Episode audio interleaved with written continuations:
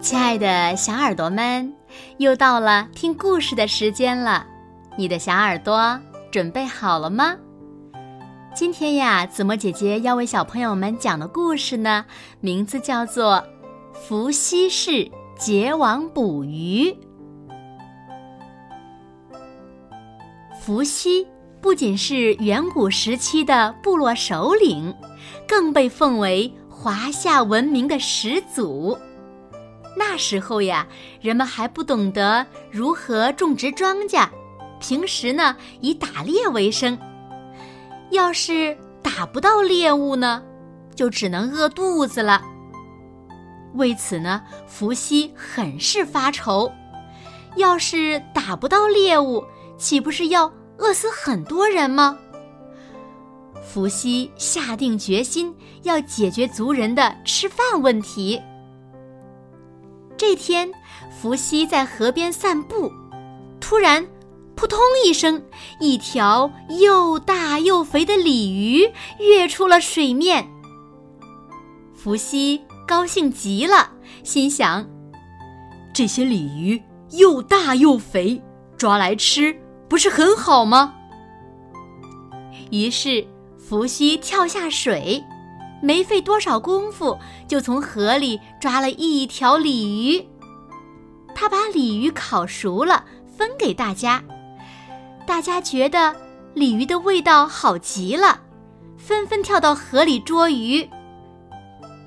龙王知道后非常生气，他跑来责问伏羲道：你好大的胆子，竟然敢捉我的龙子龙孙，以后不准你们再到河里捉鱼，否则别怪我不客气。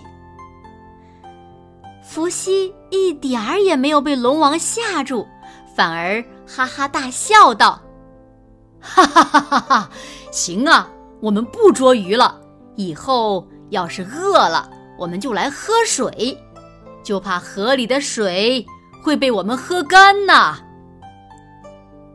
龙王一听吓坏了，心想：要是他们真的把水喝干了，我可就活不成了，这可怎么办呢？这时龟丞相凑到龙王耳边，小声地给龙王出了个主意。龙王听了连连点头，转过身对伏羲说：只要你们保证不喝干水，我就允许你们捉鱼。不过，你得答应我一个条件，不能用手捉鱼。怎么样，能做到吗？伏羲想了想，点点头，答应了。可是，不用手，怎么能捉到鱼呢？大家都觉得不可思议。伏羲也冥思苦想起来。这天，伏羲来到一棵树下，突然发现树上有一只蜘蛛在织网。蜘蛛左拉一根丝，右拉一根丝，不一会儿就织好了一张网，然后跑到角落里躲了起来。没过多久，一只飞蛾撞在了蜘蛛网上，蜘蛛快速地从角落里跑了出来，津津有味地大吃了一顿。伏羲见状，脑海里灵光一闪，想出了一个好主意。